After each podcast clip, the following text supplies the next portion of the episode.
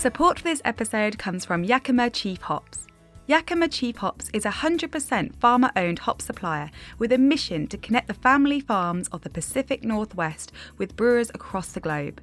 With a growing competitive market, YCH understands the need to continuously brew exceptional quality beers.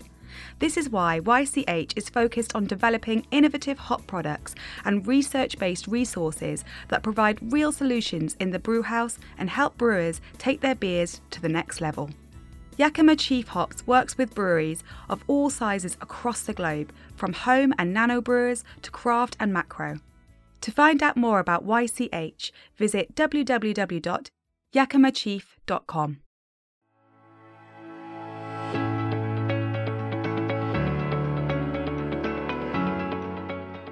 Hello, and welcome to the Brewers Journal podcast. My name is Tim Sheehan, editor of the Brewers Journal. Earlier this week, we hosted our annual Brewers Congress and Brewers Choice Awards. So please forgive my coarse voice in this particular introduction. The event brought together more than 400 individuals from across the diverse spectrum of beer. So a massive thank you to everybody that took part and that helped make it possible. During our Brewers Choice Awards, we gave out the inaugural Global Ambassador Award. This accolade is designed to acknowledge a true catalyst of innovation and invention in the wonderful world of beer. And the inaugural winner is just that. He is a brewmaster at a venerable brewery, a decorated author, and the host of countless beer tastings and dinners across the globe. And more recently, he is the founding board chair of the Michael Jackson Foundation for Brewing and Distilling. He is, of course, Garrett Oliver. So, to celebrate the award, we are giving you another opportunity to listen back to his excellent keynote talk at our Brewers Congress in 2018. I hope you enjoy it. So, the first thing you need to realize is that I am 400 years old. I have crossed oceans of time to be with you. I was here, I think, about 200 years back. I like what you've done with the place. Kind of wonder where you get the money from. I heard something about colonies. Could be really a useful thing to have colonies. Now, you know, I travel a lot these days, which is a, a great thing. Um, I lived here from 1983 uh, to 84. Um, I ran University of London Union, which is a concert hall in Goodge Street. I put on Billy Bragg, Cocteau Twins. I took the Ramones bowling. I put on REM as the opening band for the beat. so, so people like, he really is 400 years old. And so, you know, I was asked to give a talk here, and, you know, and I wanted to give a technical talk, but, you know, we each have 20 minutes, and, you know, uh, uh, being an American, I'm long winded, uh, and I can't get any technical talk out in, in 20 minutes. So if you, uh, I have a really cool presentation on bottle conditioning that you can, if, if you're really interested in bottle conditioning, you can send me an email and I will send it to you as a, uh, you know, as, as a handout or something. What I'm going to talk about today then is a little bit uh, more wild and woolly and, uh, and philosophical. It's a little bit more about ways of, of thinking and of approaching what it is that we do every day. Uh, as I said, I travel a lot, so I'm just back from Sweden, Norway, Finland, Japan, Hong Kong, and uh, I was here this summer, and then France, and uh, and now here I am back again. Um, you see a lot of things, you know, everywhere that you go these days. And in, in the old days, it was fascinating because you travel as an American brewer. Uh, and I would come over here and I'd say, hey, you know, you know Americans, we're very friendly. I'm, I'm, a brewer from the United States. And they would just say, oh, I'm so sorry. Must be very difficult. I've heard of your American beer. and uh, just open derision. People really not they didn't even pretend to have any respect for what we were doing and i didn't quite understand it you know until later on. But here's the thing to realize and you know his comments really uh, go to that to a certain point is that we used to have everything. Everything. We had everything.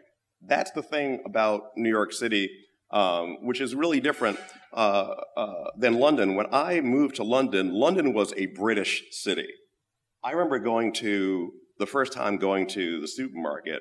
And if I thought the American supermarket was a horror show, oh my God. I, didn't know it was possible for meat to have a green sheen on it. You know, and when I got to the, you know, it's like breakfast sausages, it says uh, not more than 45% rusk. I was like, what is rusk? I thought sausages were made of meat. Apparently not. You know, and th- you, have improved greatly over, over time. But the thing that you had was the beer. But we used to have everything. Um, as he was pointing out, if you did not like the food from where your people were from, say your people were from Campania in Italy, and you were tired of Campanian food, all you had to do was walk a mile that way. And in 20 minutes, you were in a different country where they spoke another language and they had completely different food. We had everybody from everywhere, and we had everybody's beer from everywhere. So one of we sold so much Guinness in New York City that they built a Guinness brewery out on Long Island in the 1940s. Um, we were the top market for a great many European breweries. Of course, we had all of our own stuff. There was so much IPA being brewed in New York City. There was a New York Burtonizing Company that existed just to sell brewing salts to pale ale and IPA brewers. Uh, we had huge numbers of German immigrants. The area where Brooklyn Brewery is was uh, 100% German speaking. Uh, the area where the brewery is now was called Brewers Row, and there was one uh, brewery after another. And by the 1890s, 1880s, 15% of all the beer in the United States was made in Brooklyn. It was one of the great brewing capitals of the world. And so you, you kind of wonder, well, what happened? Because something obviously happened. And the thing that happened, interestingly enough, is uh, well, first you had prohibition. Uh, prohibition, of course, wiped out the brewing industry uh, and all alcoholic production. But more than that, 1920 to 1933, that was prohibition. Now, the difference between 1920 and 1933 is rather like the difference between 1990 and 2003. In between those dates, more recently, you had the internet. Between 1920 uh, and 1933, you basically had railroads, uh, you had cars. I mean, you had railroads before, but much more efficient. You had cars, trucks, roads to put the trucks on, radio networks, and the ability to sell one thing to everybody. And what people said is if we could make people forget what everything used to taste like, we could provide them with one version of each thing. And then once we do that, we can sell it to them with huge amounts of advertising over our new networks. We can deliver that one product over our new networks. And by doing that, we can collect all the money. Not some of the money, all the money. That was the idea of American capitalism. Uh, you may have heard of it. uh, and it remains, in a way, the idea of American capitalism. And we descended into what I refer to as the matrix, which is where I grew up. You know, it was a world in which everything that you looked at and consumed was, in fact, a lie. When you went to the supermarket, all you saw was lies. The bread that I grew up with, now you had different ones here. You had, you know, what was it, Kingsmill, uh, uh, breads like that. We had Wonder Bread. But they were all made by a process called the Chorleywood process, and you can kind of look it up. So a loaf of bread that used to be made from four ingredients, each of which can be pronounced by a five-year-old child, was now being made from 50 ingredients, most of which were chemicals. This thing could be knocked out in an hour or two. But it didn't look like bread. It didn't taste like bread. It didn't smell like bread. It didn't act like bread. You can't roll bread into a marble and flick it across the room bread does not stick to the roof of your mouth. You know, it actually had no bread attributes. What it was was a bread facsimile. It was a thing that they invented to replace actual bread. It stayed fresh in a bag for two weeks. Even though somewhere in our hearts we knew that a loaf of bread went off in a day. But the thing is that life was a problem, cheese is a problem, bread is a problem, You've heard the, you know, the, the, the, the phrase, this is the best thing since sliced bread. What do you think that means?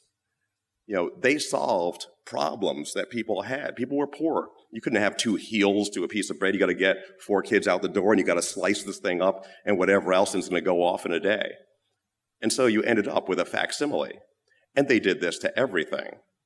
Uh, you've heard of American cheese, you know, the stuff that comes between two pieces of plastic. What people don't realize, it's stuff that you melt on the American hamburgers. The stuff between the two pieces of plastic is itself plastic. That, unfortunately, is not a joke. You can look it up. The first edible plastic was Crisco. I'm sorry if you have some at home in your fridge. You don't have to put it in the fridge, you know that, right? No, nothing will ever. You, if you've ever seen that cheese, you know you can put it in your pocket and walk around with it for a month and then take it out and eat it, right? I mean, that is not. It's actually not a joke. Um, you know, it actually is plastic, and they did the same thing to beer and they said, you know, we had every beer in the world, and if we can make you forget what beer actually looks like, tastes like, smells like, what it's made from, everything, and we can replace it with a facsimile of beer, then we can get all the money. And they did it, you know, and we let them. Now that you have the internet, that genie, you know, is harder to put back in the bottle. It's very hard to get people to, to eat only three cheeses. When I first got to Paris, I went to a cheese shop. I never heard of a cheese shop. I went to a cheese shop and I said, What does that smell? It is the fromage, monsieur. And I said, I've had all three cheeses, none of them smell like that. you know. You ever wonder why that American slice is yellow? I mean, we could get all the way into this. That slice is yellow because people knew in the old days that when cheese aged, it turned yellow, a natural reaction. It became deeper, it became more flavorful, and that uh, uh, was more valuable. So then they started to add a coloring, food coloring, annatto, to cheeses to make them look older, the same way that people add uh, caramel coloring to things to make them look like they were in a barrel. Coca Cola is supposed to look like it's in a barrel. But we don't remember any of this stuff anymore. And then you end up with a piece of plastic cheese that is yellow because another fake cheese was colored yellow to actually mimic a real cheese that was old three or four generations back. That's the matrix, you know, and that's the thing that we grew up in. So I came to to England in 1983, and I discovered this stuff called beer. Now, I thought that the stuff that I was drinking every single day in college was beer. And I found out when I got here that I'd been lied to. and, the, and the actual thing was, we didn't like beer. We didn't like it. We acted like we liked it. We didn't like it. I'll tell you the truth. We drank Budweiser when we had money. If we had any money, we never had any money, but if we had a little bit of money, we drank Budweiser because at least it tasted like water. You know, the other stuff that we could get tasted much, much, much worse than water. And it was only when I got here that I discovered that, you know, beer could be a real thing. Now, over the years, I've had the opportunity to judge the Great British Beer Festival. Um, I've sat uh, judging seven times. I've sat final panel for Champion Beer Britain four times. So, you know, I know my cask beer. Um, but it's fascinating to go around the world now and hear people talk about, you know, what craft is and what craft isn't. I was here in 1993, I believe it was 93. You'll have to help me out here if I get that, that date wrong. 91, 92, 93, somewhere there. There was an IPA conference held um, in the Whitbread Porter Tun Room uh, by the British Guild of Beer Writers on the IPA beer style. The IPA beer style at the time was a historical British style that nobody brewed anywhere. Maybe Young's did. sort of. Special London Ale, I'm going to make an argument for it. Uh, now it seems to be a modern American style that everybody brews, but we're no longer sure what it means. So here is a question for you, you know, uh, as we get through it, well, or a statement first. Craft beer is not a trend, it's not a fad. What it is is a return to normality. This is the normal, that we're getting back to normal. And the things that we do are not new. Uh, I hate to tell you this, but you're not a genius. I'm not a genius. There are no geniuses in this room. There's nothing, we were the first brewery in the world to do collaborations. The British Guild of Beer Writers have told me that. I've decided that it's true. Uh, if, if, you have, if you have anything to say to the contrary, just roll right up and tell me. But apparently, that was the thing that we invented back in 1996. Uh, we had done six with other breweries before anybody else in the world had done a single one. Uh, 400 years. But do I really think that in 20,000 years of brewing, nobody ever got together and made a beer before? That's ridiculous. So, I mean, what we're in the middle of is a return to normality, and the normality is beautiful. When I showed up here with a 7% IPA, about 60 IBUs, heavily dry hopped, the British brewers said, Well, that's very funny, but no one's ever going to drink that. And now it's back. But what was I brewing? 1840 style IPA. You know, in a day when IPA was a 3.5% beer with no hop aroma in the UK and didn't mean anything uh, in the United States. Here's a question I think that you need to ask yourself as you go about the things that you do every day. Never mind what craft is and what it isn't. I have an, I have an opinion, you have an opinion, we all have an opinion. The real question is, what is your religion? What is your religion? What is the thing that made you leave whatever it is you intended to do and come do this harder thing, in which it's going to be a lot harder to make money and put shoes on the kids you know, and keep your, your car and your house and all the stuff you always want? What is your religion? What are you willing to do and what are you not willing to do? And we all have a religion. We don't think of it as a religion, but you can't defend your actual feelings about the stuff that you're saying, well, I don't use extracts. I don't use oils. I use pellets. The next guy only uses whole hops. I talk to some people and they're like, enzymes are fine, enzymes are not fine. And we can argue about it, you know, but really what it comes down to is your personal feelings about what makes you feel like you are the kind of brewer you've always wanted to be. So if you don't have a religion, then you can't be a craft brewer. I'm 400 years old. We invented this shit. So I'm telling you, if you don't have a religion, you can't be a craft brewer. You need to know somewhere in your heart. Now, your religion can change. It can change. Actual religions, people evolve over the course of their lives. You know, you might decide, oh, I'm going to do this.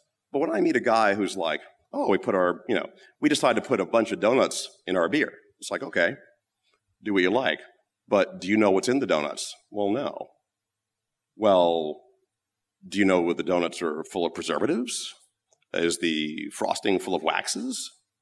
Um, you know, that stuff when you made your pancake beer, does it have artificial maple flavoring? It's like, well, yeah, but, well, yeah, but. So, what is your religion then? What is it that you're here to do? What is it that separates you from them? You know, the them that you came here to basically uh, uh, overthrow or do better than, whatever it is that you came to do. Um, it's fascinating religions. I had a stuck fermentation once, and it was a saison. I had people waiting for it. I thought I was I thought I was a genius. I had won a number of medals for saison. This is the late '90s, um, and I don't know how many of you know the Dupont yeast and have fermented with it. It has a habit sometimes of stopping suddenly mid fermentation, just like hitting a wall. And I'm looking at this thing and I'm turning it over, I'm adding other yeast strains, nothing's working. And my and a friend of mine, who is a great saison brewer, sent me a little box with a note, and it said, just pour it in. and he had sent me a little vial of, you know, of amylase. And this is, I'm talking about like 1999. And I went into the lab and, you know, I added to an Erlenmeyer flask. And lo and behold, within hours, the fermentation started again. And I was like, I don't know. And I will tell you right here and now, I can say what I want about religion, but if, as hard as we were working, if my team, if I didn't know that my, that my team would know if they came in in the morning and that fermentation was rocking and rolling, they'd know that I had poured it in. And if there had been nobody to watch me, I would have poured it in. It was, it was against my religion. Now, eventually, we borrowed some other yeast strains from some other brewers and we worked that stuff through. And in the end, at the Great American Beer Festival, we won the gold medal for Saison, and the guy who had sent me the amylase won the silver. Uh, I felt good about that, but you know, I only just got away. You know, and we all only just get away, you know, on a day to day basis. Um, so before you point fingers at people, you know, look around your place, you know, and decide who you are and who you want to be. Because really, that's your, that's your God. That's the thing that you serve every day. You got to look yourself in the mirror and try to be the, the brewer that you want to be. Uh, somebody a lot smarter than me once said that success is becoming the person that you always claim to be in public. I can barely see the person I've been claiming to be in public for 20 years. Like, like I can see it somewhere in the distance. Eventually, I'm actually going to arrive just before I die, you know, you know, as the brewer person, etc., that Garrett Oliver claimed to be for 400 years. But to me, that's you know that journey, you know, is the is the success. Um, if you don't care about quality, you cannot be a craft brewer. You know, people go out every day, they work hard for money. You know, that's the thing that separates us from homebrewers is money. You know, and, and money changes everything. You know, if you do not have respect for the time that somebody put in at a job, a job they might not even like, so they could buy your can of beer, then you're you, you are not a good person. You know, and you're not a craft brewer. You know, your name on that can has to mean something. So hopefully, while we're here during this thing, we can learn to try to become the brewers that we're claiming to be on a day to day basis. But I just want to say a couple of things. We can argue about this later, you know, about nomenclature. Um, and this is one that I do get on a high horse about. Uh, the meaning of style.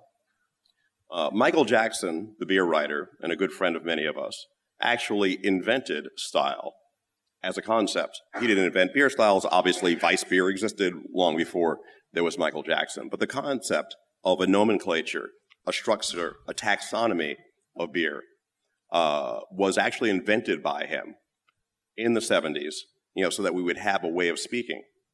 I will put to you that if craft beer does not have style as a concept and does not have nomenclature, then you give up your entire history, you give up all your stories, and in the end, you have nothing. 10 years ago, I could tell somebody the story of IPA, what IPA was, what it tasted like, why it tasted that way, everything about it. The French know a lot about that. If you go into any Western kitchen, any good Western kitchen anywhere in the world, you can ask a chef, make me a hollandaise sauce. It means one thing, only one thing. That's power. Power. That is the stuff that we might want to think about holding on to. Because once you let that power go, you can never get it back. And if you don't think that's true, go try to explain to a newbie today what IPA is. Think about it. What is it? Anything with a hop aroma? So when you now have to explain, which also involves selling your beer to people, you have to explain your beer to people, are you going to do this as an individual? Each beer you make is simply an individual beer with no history, no background, no culture behind it. Who is going to value that? There's a reason why champagne is more expensive than other sparkling wines, and it's not because it's better. It's because there's never going to be red champagne. You know, it means one thing. So when we talk about style, it is not a stricture if you have a new type of beer, you know what you could do, you creative people. You could make up your own name. We did it. In Germany, I made, together with Schneider, uh, a beer that was 8%, 60 IBUs, heavily dry hop, fermented with, uh, with Weiss beer yeast. And rather than call it Weiss IPA, which would have sold better, I made up a name, Hopfenweisse. You could basically understand what it means. And now there are at least six or seven uh, breweries in Germany that make Hopfenweisse, which they don't realize is actually a trademark of Brooklyn Brewery. But I'm not going to, you know, I'm not going to pursue it because I think it's really cool that people in Germany are making Hopfenweisse. So my last question to you then is, in 200 years, you know the names of Anton Dreher, you know, so many great brewers down, you know, down the ages. Who's going to remember you?